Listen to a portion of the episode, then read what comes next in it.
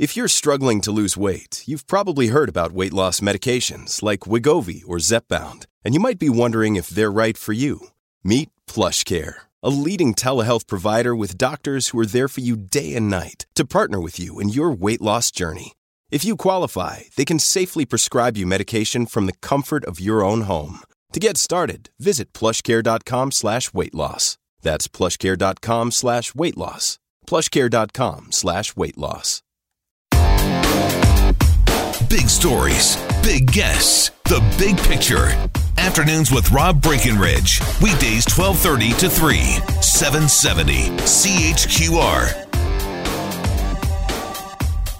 Well, here we go. Welcome to this hour of the program. Rob Breckenridge with you here on this Tuesday afternoon. So, 5 o'clock today, we're going to hear from Premier Kenney, the Health Minister, the Chief Medical Officer of Health, an update uh, on a few fronts. Uh, the state of COVID restrictions heading into the Christmas break the availability uh, of rapid tests. Sounds like we're going to make rapid tests available for free via pharmacies, which is probably a smart move. And perhaps we'll find out a bit more about just how aggressive we're going to be in trying to get booster doses out, third doses out. And I think Alberta's led on this front uh, amongst provinces, but I think clearly we got to do more because uh, we got a big problem coming our way. Now, as I mentioned before, the top of the hour, we, we got a lot of information uh, to digest today uh, about the threat posed by Omicron. And we certainly already know it is more transmissible, and much of that is likely due to its immune escape properties. Uh, things continue to surge in South Africa. I know there's some hope maybe that things might have been plateauing, but my God, they're still at a 34% positive rate in South Africa. And we're seeing cases surge elsewhere.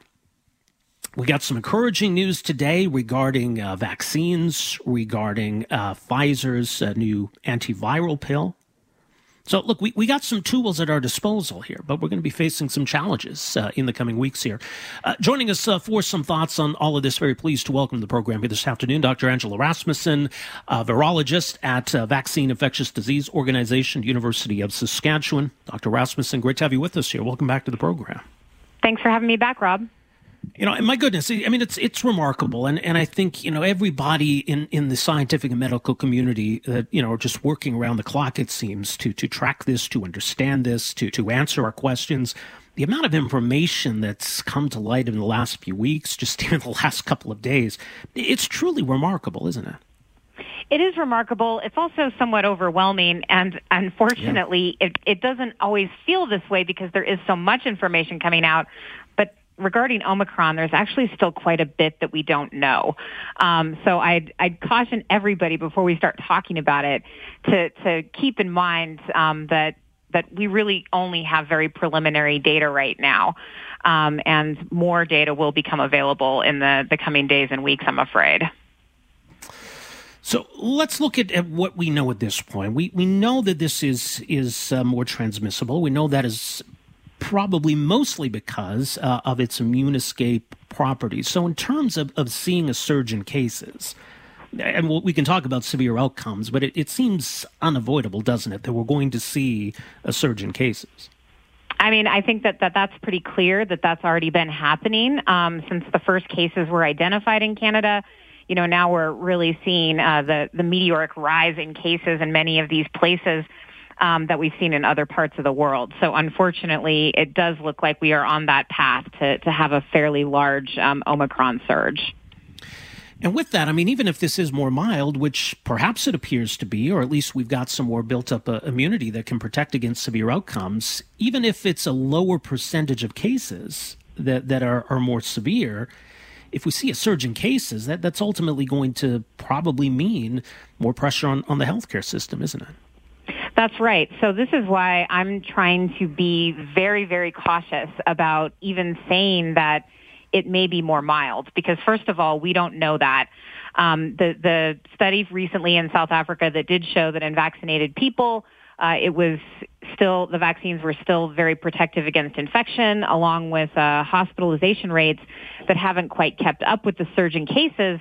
Um, may suggest, I think, that many people, especially those who have pre-existing immunity, won't be as likely to develop severe disease. But even again, if that percentage is smaller than for other variants, if we see a huge number of cases, if this wave ends up being really large, even that smaller percentage still turns into an absolute number of people that's quite large and certainly puts a lot of pressure on the healthcare system. And those of us in Saskatchewan and Alberta who have just, you know, come out of these really devastating surges of the Delta variant really can't afford to, to have that pressure put back on the healthcare system again so soon, particularly if many other provinces in Canada uh, are, are also experiencing the same pressure on their healthcare systems. Yeah, on the one hand, I mean, it's so discouraging because at, at, least one thing that comes out of having a wave like that is is a lot of immunity from all of those infections. But those are Delta infections, and there, there's a real risk of, of reinfection here. And, and I think, unfortunately, uh, that makes uh, us vulnerable, even though we, as you say, we just had these big waves. That's that's correct. Um, I mean, so the the thing about Omicron that is so scary is that it does have all of these mutations that increase your risk of reinfection or breakthrough infection after vaccination significantly. And while it is good news that uh, the vaccines are working the way that they're supposed to, even in cases where there is an infection, uh, people do seem to, to still enjoy substantial protection against severe disease. Um, that doesn't mean that it's 100% protection against severe disease. Uh, and a big wave is, is not going to be like, oh, there's a common cold going around. It's more going to, I think it, it has the potential to be more like a really, really, really bad flu season where you do end up seeing a lot of people in the hospital and potentially more uh, than our healthcare systems are going to be able to manage. Yeah. Well, in terms of you know, what's encouraging, I mean, even for those who, who have recovered from infection and, and may be vulnerable to reinfection, like, for example, hybrid immunity, right? Having recovered and also being vaccinated, that conveys, from what we understand, really good protection that, that stands up even here. The data on booster shots, third doses, uh, the protection that conveys, that's really encouraging too. So, what about those potential advantages we have? So I think that's that's a fantastic point. And you know, for for months now, people have been asking me if they need to get vaccinated after having COVID, and I think this this really demonstrates that vaccination in people who've recovered from COVID already still has huge advantages and benefits for them. Similarly, getting a booster shot if you're eligible um, is something that, that's really easy to do and something that you really should do as soon as possible. Now, this is across Canada right now available only to people over the age of 50 uh, who have been far enough out from their shots, but by province it varies. So do find out if you are eligible for a booster in your province and uh, and consider getting one um, before the holiday season. I mean, it's already winter, um, and people are spending yeah, yeah. a lot more time indoors. As we start getting together with more people from outside of our households, that does increase the risk. So um, I really, really strongly encourage vaccination after infection or boosters uh, in people who are eligible for them to, to really make sure that you're as protected as possible. It's interesting. I mean, you know, the conversation a month ago around boosters was about waning immunity, and I think it's now kind of about almost like insufficient immunity. We sort of had six months as, as a benchmark that it might be a good idea to get a booster six months after your second dose, but given what we're up against, should we reconsider that? Would would shorter uh, a shorter interval make more sense at this point? So I think it's really, really difficult to make that call because I don't think that we necessarily have a lot of data on that. Now, we do know from studies, uh, including studies here in Canada, where the uh, dosing interval was extended for many people between the first two shots um, that that increased dosing intervals actually do enhance your your ultimate uh, antibody response mm-hmm. and the durability of that response. So it may be that if you're giving three doses of the vaccine in too close a proximity with each other, that that it doesn't have quite the return that you're hoping for. Um, but this is definitely an area that we need more data in uh, to to figure out how to really fine tune these booster recommendations. And as we move forward, I mean, you know, and obviously you're involved in vaccine work at the University of Saskatchewan at, at VIDO, and um, you know, there, there's a lot right now that's going on in terms of developing new vaccines and, and different vaccines. Uh, look, we know the boosters are, are effective, and the data is encouraging on that. Uh, decisions are going to be made, obviously, at some point about whether we need more tailored uh, vaccines, depending on on what um, you know, what variants or strains are are prevailing. Uh, whether we get a, a better boost or better you know, immunity from different platforms or combining different kinds of vaccines? Where where are we at on, you know, making those kinds of determinations? Well, this is a really tricky question to get to the bottom of because especially when you're talking about mixing different vaccines, there aren't necessarily a lot of clinical trials that are designed to do this because manufacturers typically are not going to, to want to do a trial in which they are combining their product with a competitor's product. So a lot of that data we have to get from observational studies, and we have gotten some of that. And in fact, NACI uh, and Public Health Agency of Canada have made decisions based on those type of studies. For example, mixing and matching vaccines uh, was based on studies that had been conducted by researchers in Europe uh, and in the UK. Um, and now, of course, there's there's more of that data that's been coming out from Canada and the U.S. and elsewhere.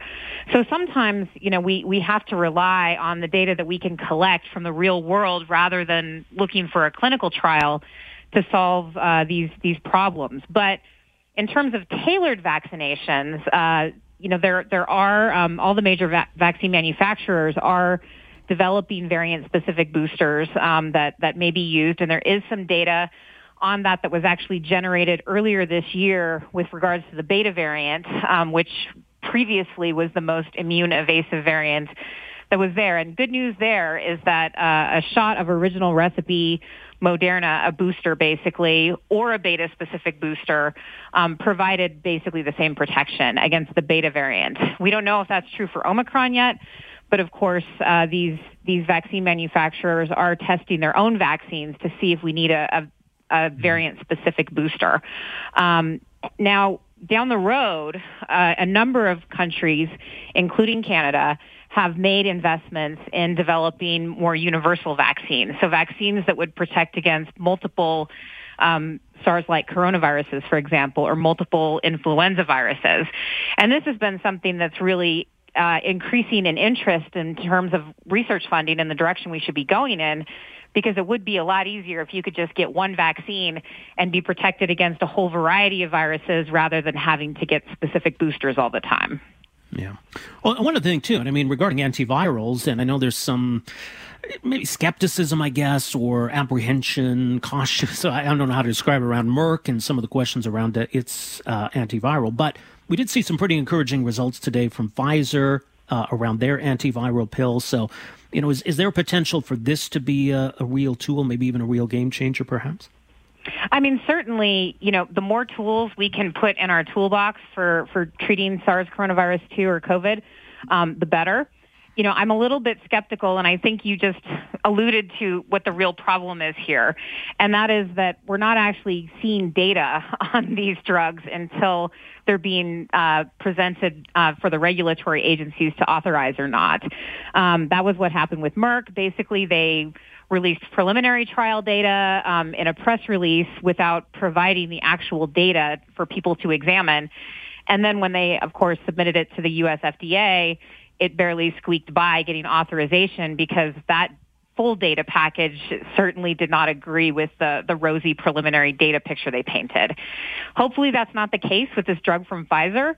It appears that, at least according to Pfizer's analysis, um, the full trial data is consistent with their findings and their, their preliminary analysis, which is that their drug um, Paxlovid provides uh, 90% reduction in hospitalization uh, for people who take it.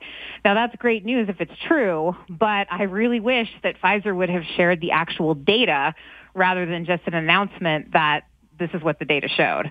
Um, it makes it very difficult to actually evaluate how true these claims are uh, when when they're coming out. Um, if we just rely on the manufacturers' press departments to to fill us in. Yeah. Well, we'll leave there. Much more in the work uh, being done at VIDO, uh, vido.org, V-I-D-O.org. Dr. Rasmussen, thanks so much for joining us here this afternoon. Appreciate the insight. Really my pleasure, Rob. Take care. All the best. You as well. Uh, Dr. Angela Rasmussen, a virologist at the University of Saskatchewan with the uh, uh, with VIDO, as it's known, vido.org. Uh, so they're doing some really interesting uh, vaccination work at the University of Saskatchewan, and uh, and that's good, right? So I mean, I, I think more of that's going to be needed. Anyway, so there's kind of an overview of where things stand, what we know, what we still don't know uh, about this variant, and, and what the challenges are that, that lie ahead. I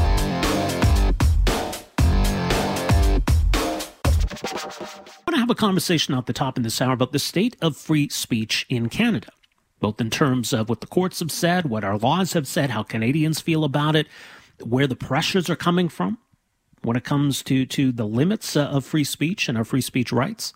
Do Canadians still value this freedom? I think there's some important issues here. And obviously, look, I mean, you know, the principle remains the same. And we look back at some of the landmark cases around free speech. Uh, you know, there was the Taylor case in 1990. it, it is in many ways a different world today with social media and, and all of that. Uh, this is all explored in an interesting new book. It's called Dilemmas of Free Expression edited by Emmett Macfarlane, who is an associate professor in the Department of Political Science at the University of Waterloo and joins us on the line here this afternoon. Professor Macfarlane, great to have you with us here. Welcome to the program. Thank you for having me. Uh, what about that point? You know, we had the Taylor case in 1990, and that was a pretty big one, you know, with, with regard to free speech and the limits of free speech in Canada. It feels like, you know, 30 years later, the, the world's a very different place, but have these issues changed much at all? Them have, and some of them haven't. I think you know a lot of the the core justifications for valuing and even privileging free expression as a value in democratic society haven't changed much.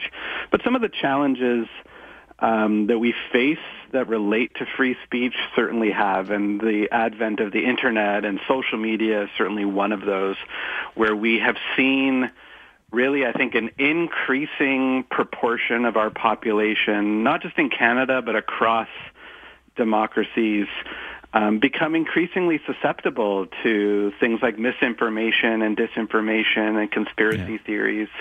Um, the internet allows things like hate speech to pervade in a much more common way than than uh, it did previously. Um, we also have debates over free speech that in in the last 10 years have become more polarized along ideological lines. Uh, we see younger generations, um, at least some evidence that younger generations are more willing to accept censorship uh, and deplatforming as tools to combat some of these dangers. Um, and we have a federal government that um, is uh, seeking to regulate social media in ways that I think have implications for free expression uh, to deal with some of these challenges as well.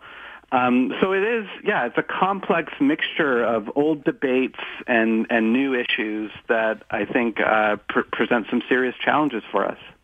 Yeah, and it's an interesting way to frame it. I mean, you know, part of the, the challenge in Canada, and, and we've often heard it when these debates come up, that look, we're not as absolutist uh, on this as the United States. Uh, you know, the First Amendment is is much clearer, and, and our Charter, our Constitution, although we recognize this as, as an incredibly important principle, we sort of give ourselves a little more constitutional leeway in, in putting some some parameters around that. So, how does that affect Canadians' perception of this? Is there still a notion maybe that you know free speech is more of a an American thing?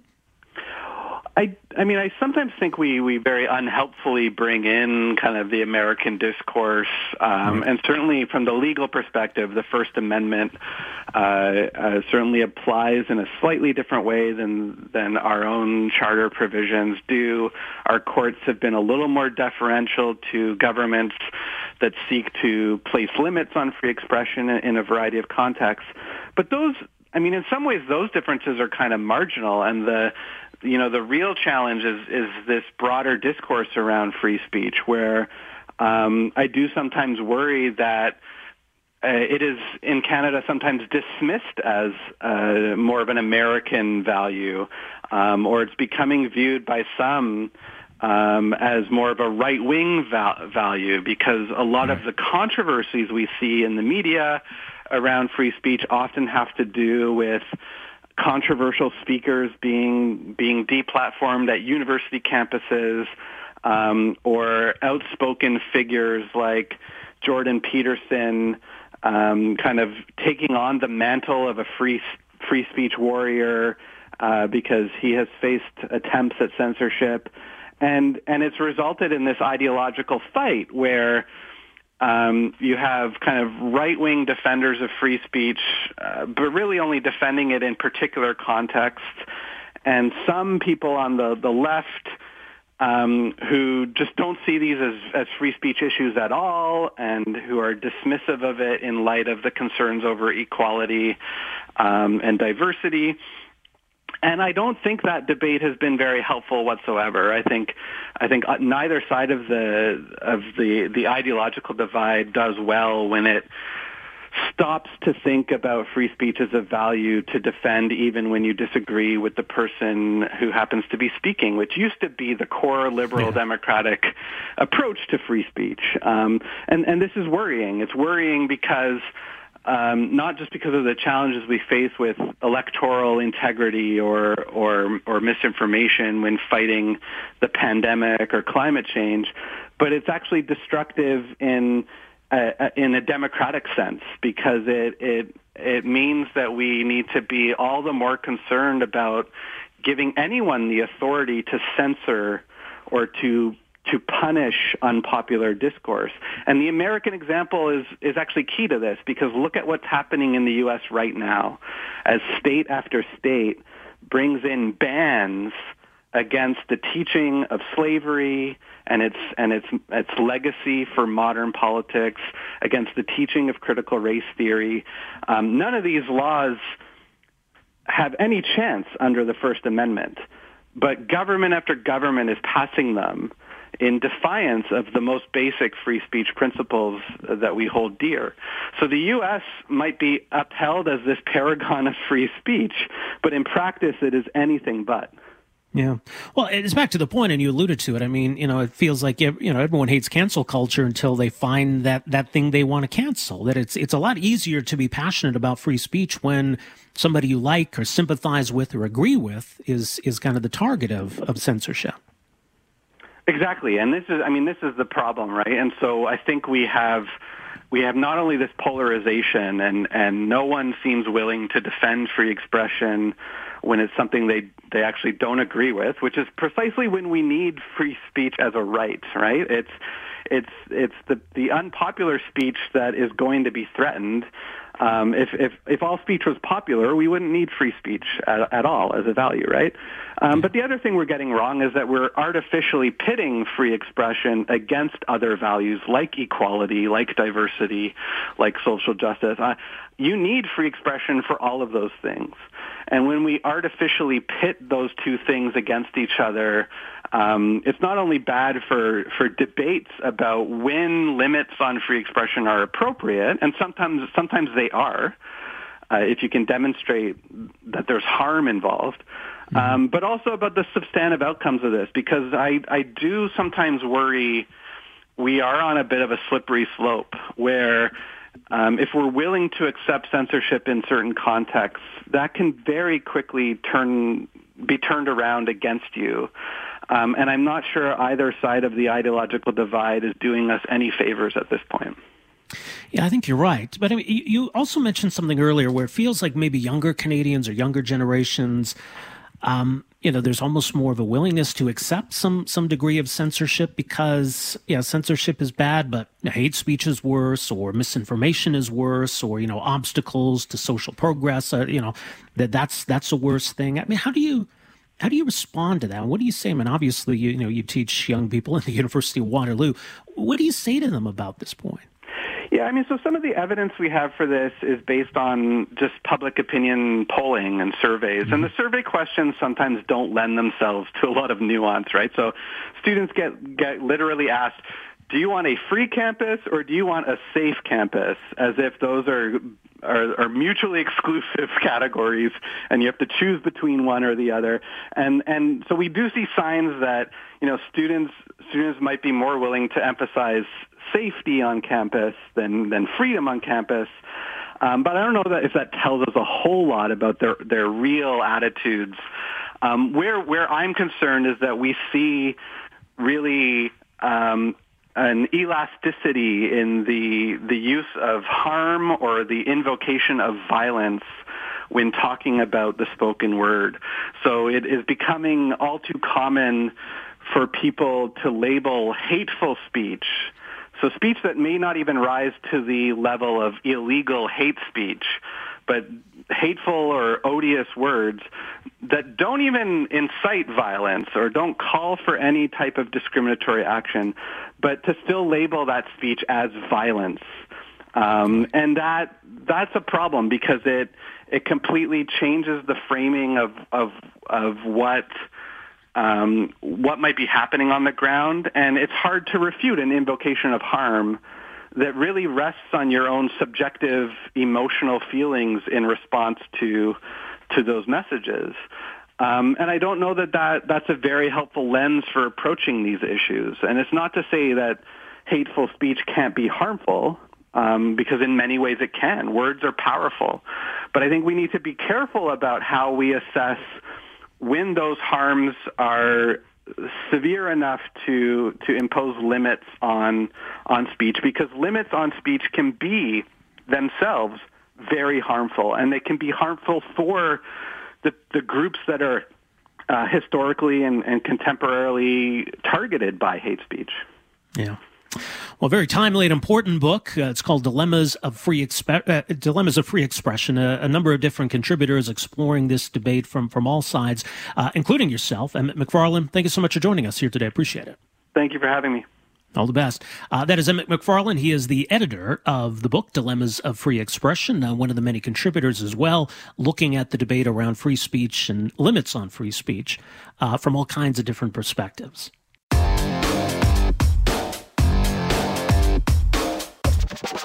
But I want to get into the debate around where liquor is sold in Alberta or where it should be sold.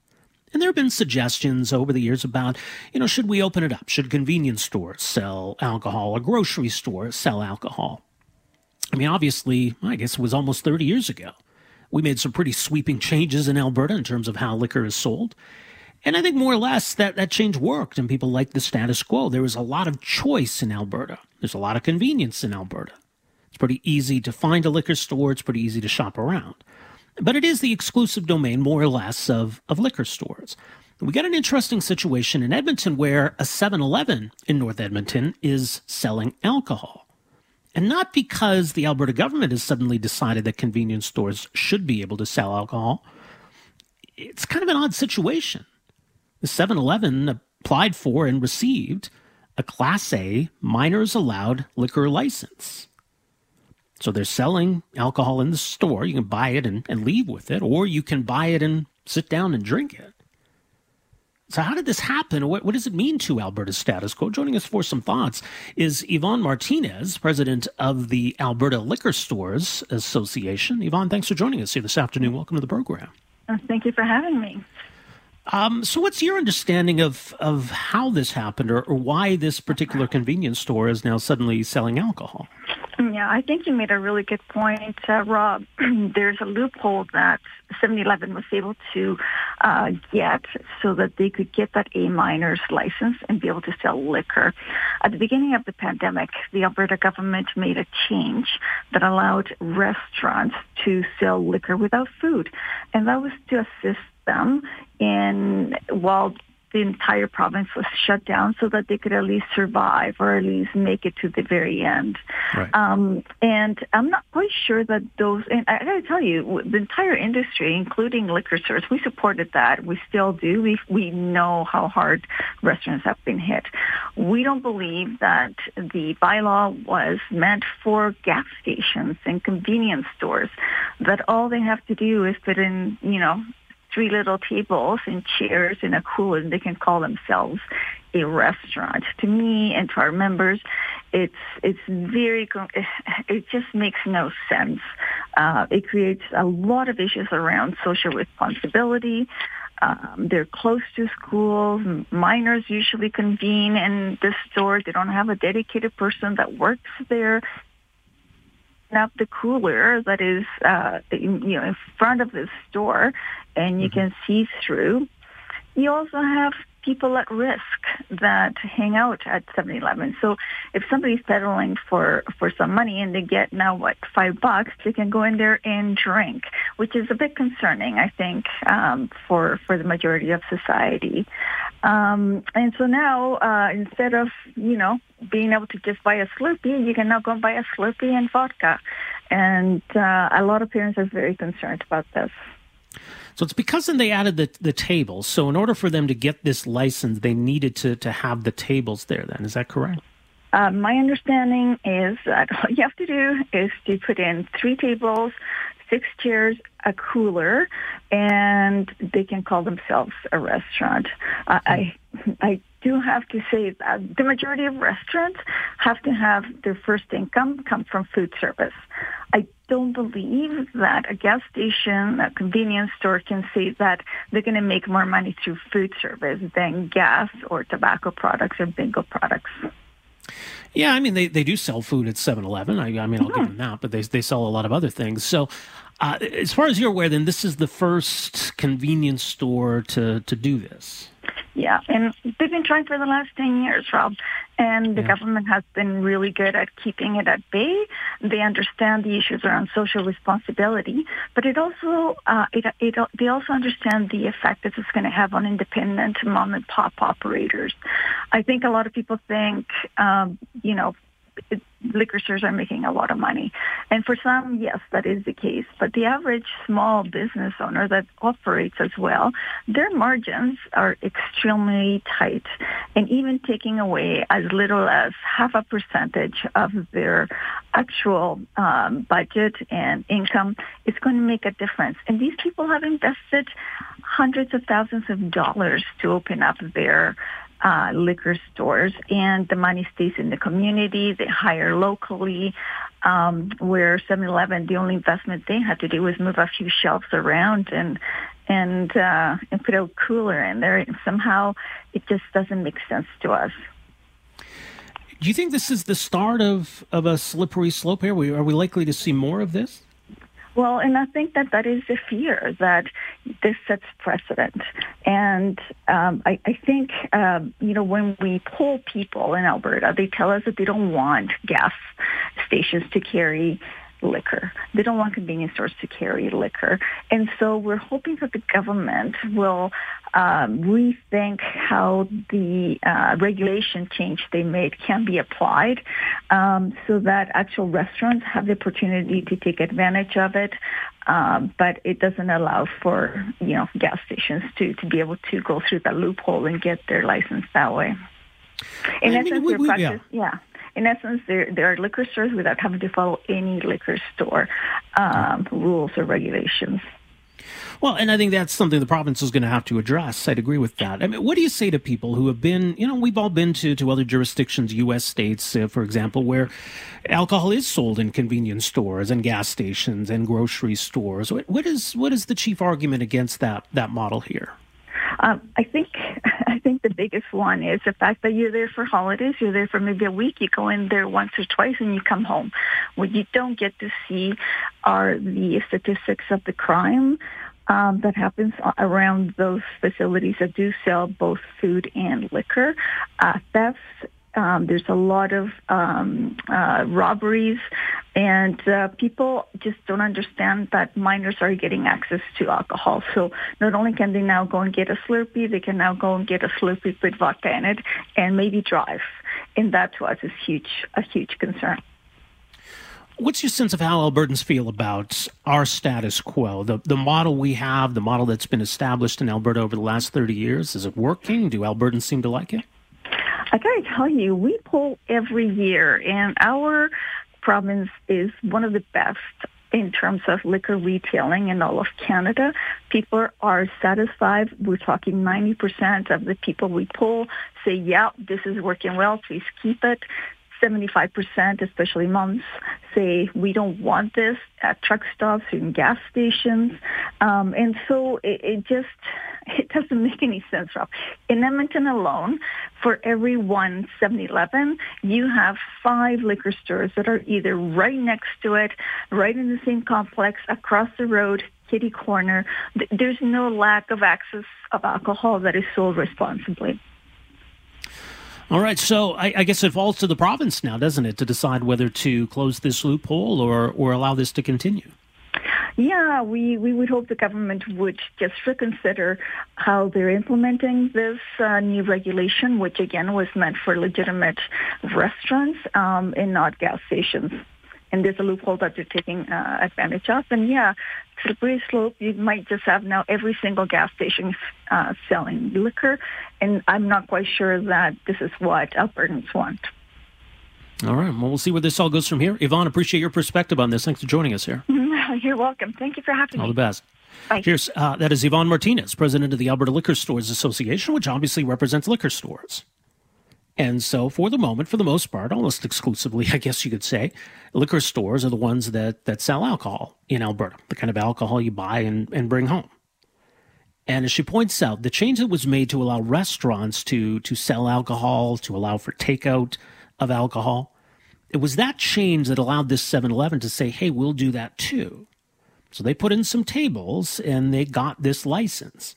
Now they say, look, our, the people who work here have to do the ProServe training.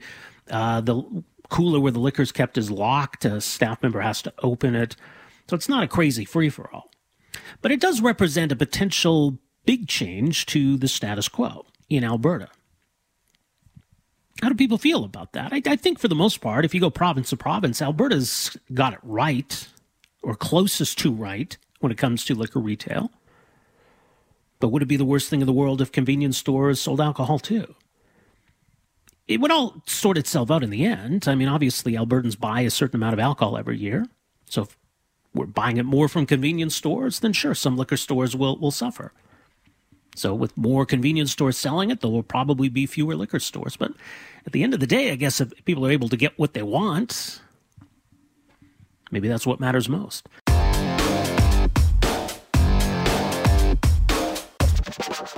Come back. Uh, so back in December of 2017, four years ago, Barry Sherman, businessman, philanthropist, billionaire, CEO of Apotex Incorporated, along with his wife Honey, were murdered in a pretty shocking crime in Toronto. And still to this day, the case remains unsolved. Obviously, all sorts of questions arise when you've got a situation like this someone this prominent, this high profile, unusual circumstances. So, just a day before the fourth anniversary of the murders, Toronto police today provided an update and have what they think is a suspect. More here from Global's Sandy Salerno.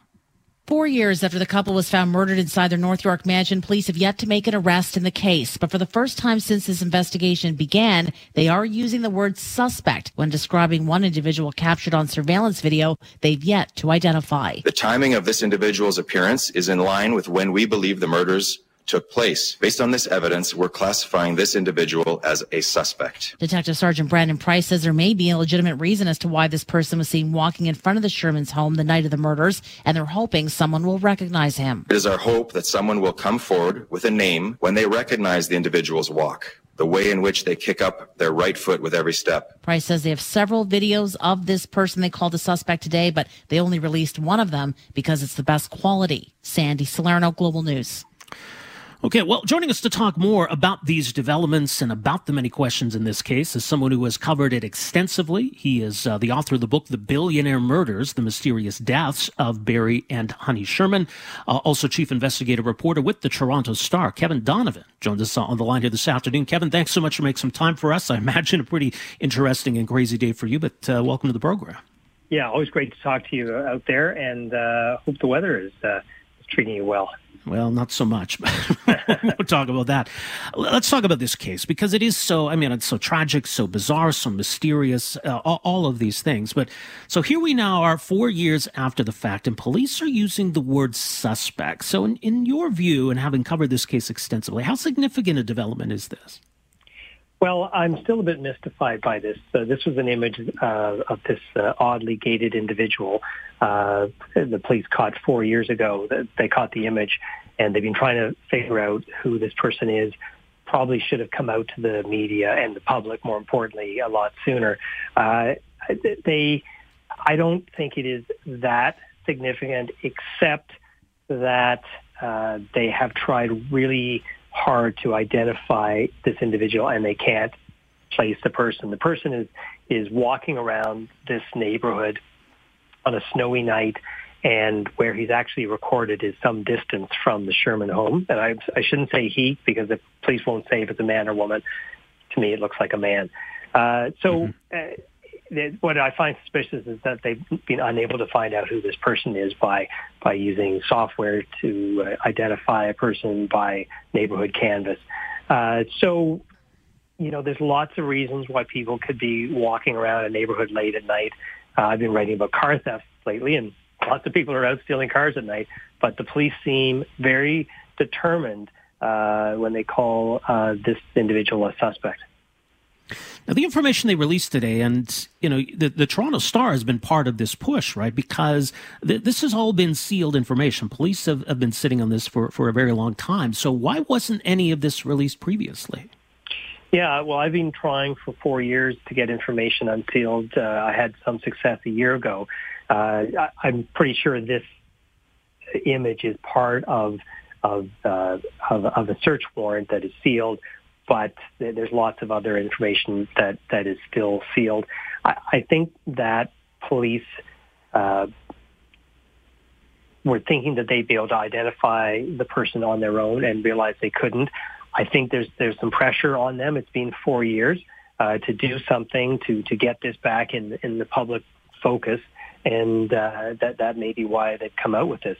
But they were very clear that that this person, what they describe is they've collected a number of video images uh, of all sorts of people. They've excluded everybody. Uh, there is this one individual who walks around the neighborhood at roughly the time of the murders, which is the late evening of uh, the Wednesday, December 13th. The person walks around. They don't know who the person is. This video that if you've seen it on uh, on our website or anybody uh, else's website, uh, the person is actually walking away from the Sherman home, and the person is actually some distance away, uh, a number of streets away. Uh, could be indicative of a person who knows the area, could be indicative of a person who doesn't know the area. Person's not walking a dog, person's on their own. I, I, I do understand that it's a bit suspicious. I mean, it is at some level. I mean, you know, the timing of, of, you know when this video was taken is significant, but you know, walking around a neighborhood isn't isn't a crime. You know, there's no he's not carrying a weapon. There's no blood trail. Like he's not looking over his shoulder. I, I don't know. I mean, it it seems like they're they're pinning a lot on on this. It, it just it doesn't feel like it it matches that. Yeah, and I, I think your assessment is, is correct. Uh, good for you to pick out not looking over the person's shoulder. Uh, person seems to be walking with some purpose. They spent a bit of time today talking about the person's gait, the way the person is walking. Uh, since the, the, video came out, I've had a couple of doctors, uh, uh, general practitioners, and others reach out to me and say what this person is doing is called a drop foot. Uh, which is apparently neurological condition, uh, not a serious one, but it's something where where we compensate with uh, with one foot, in this case the right foot, and and the foot kicks back uh, more. The right foot kicks back more than the left foot does, and uh, so the doctors that contacted me said, shouldn't the police have have uh, have used that, given that information out, because that might jog uh, some memories. Uh, it, it's a mystery, and I I have a hunch that within a couple of days they're going to figure out who this person was, and, and it's not going to be uh, the murder, but but I could be wrong. Well, but I mean, how does this does it affect the perception at all? Do you think that you know that the Toronto police have been slow uh, it, with regard to this case, and maybe even to some extent inept when it comes to to this case? Is it, did they dissuade people of that notion at all today? No, they they didn't. Well, at one point, uh, the detective did uh, mention that when they don't give updates, people think they're not doing anything. The only updates that have come uh, at all in this case in the last four years are almost the only ones have been from from our going to court to try and, and get information, and in doing so, we get this update every once in a while on on what they're doing, what search warrants that they're doing, and and how many more people they've interviewed, which is very few actually in the last three years.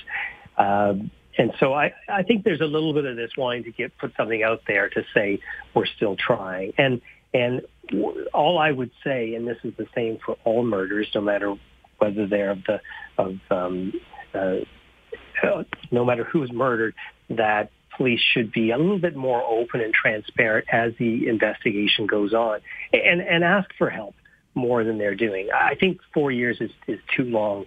I think they could have put this out earlier and and probably saved themselves a lot of time and effort.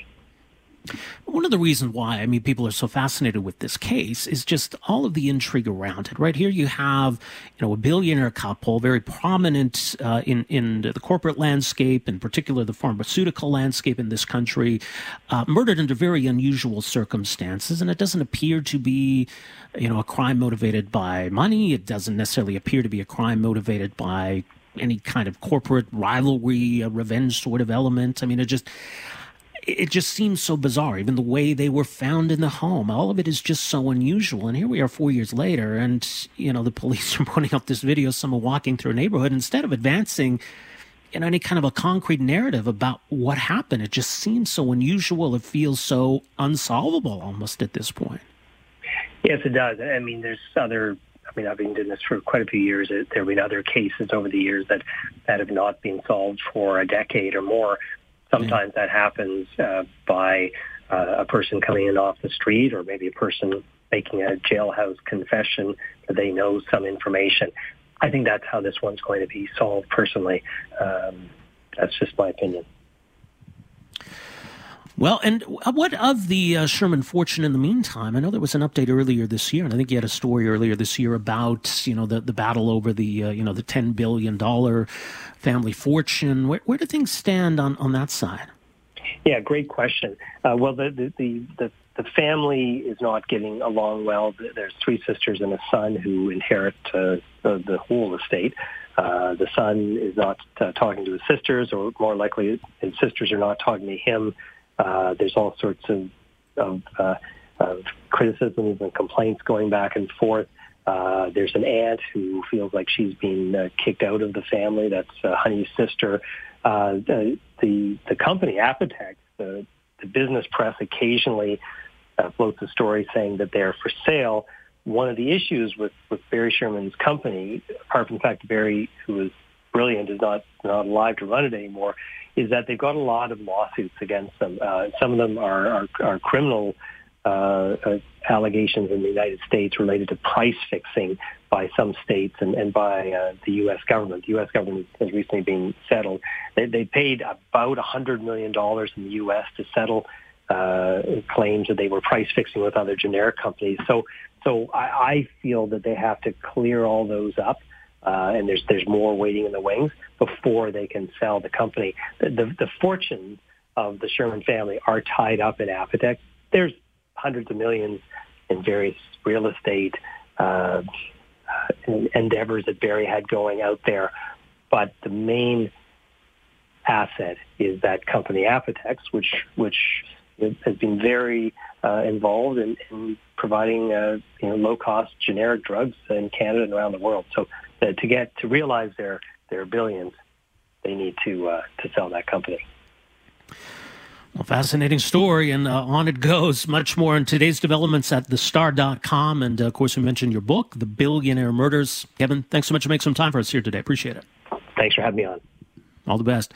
That's Kevin Donovan, chief investigative journalist, uh, the Toronto Star, the author of the book, The Billionaire Murders, The Mysterious Deaths of Barry and Honey Sherman, which remain perhaps just as mysterious four years after the fact that they did on that uh, December day in 2017.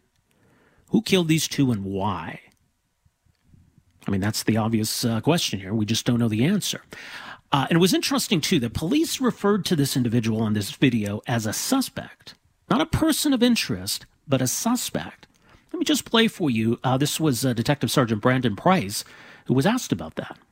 I'm just uh, wondering why. Um, I, th- I, believe this is the first time the term suspect is being used in this investigation, and why uh, you, you, said this person could potentially be eliminated. Uh, so why uh, they're a suspect versus a person of interest? I was wondering if you could elaborate on that. Sure. So the uh, that's a good question. So this footage is not the only footage of this individual that we have. We have uh, done an, exhaustive uh, video canvas uh, of the whole area, and we have, um, based on the timing of when we understand, when we believe the murders took place, we have this individual coming into a very defined area uh, around the uh, Sherman's household and remaining in that area for a period and then leaving from that area. So we have been unable to um, identify what purpose that person had to be within that defined area. Um, and therefore, and the timing is uh, is in line with our uh, belief as to when this uh, these murders took place, and so that is why we classify this individual as a suspect. Okay, now from Toronto Police today. Thanks for downloading and listening to the podcast. Don't forget to subscribe, rate, and review for free at Apple Podcasts, Google Play, or wherever you find your podcast. You can also find me on Twitter at Rob Breckenridge, you can email me, rob at 770chqr.com. Talk to you next time. Afternoons with Rob Breckenridge, starting at 1230 on News Talk 770 Calgary.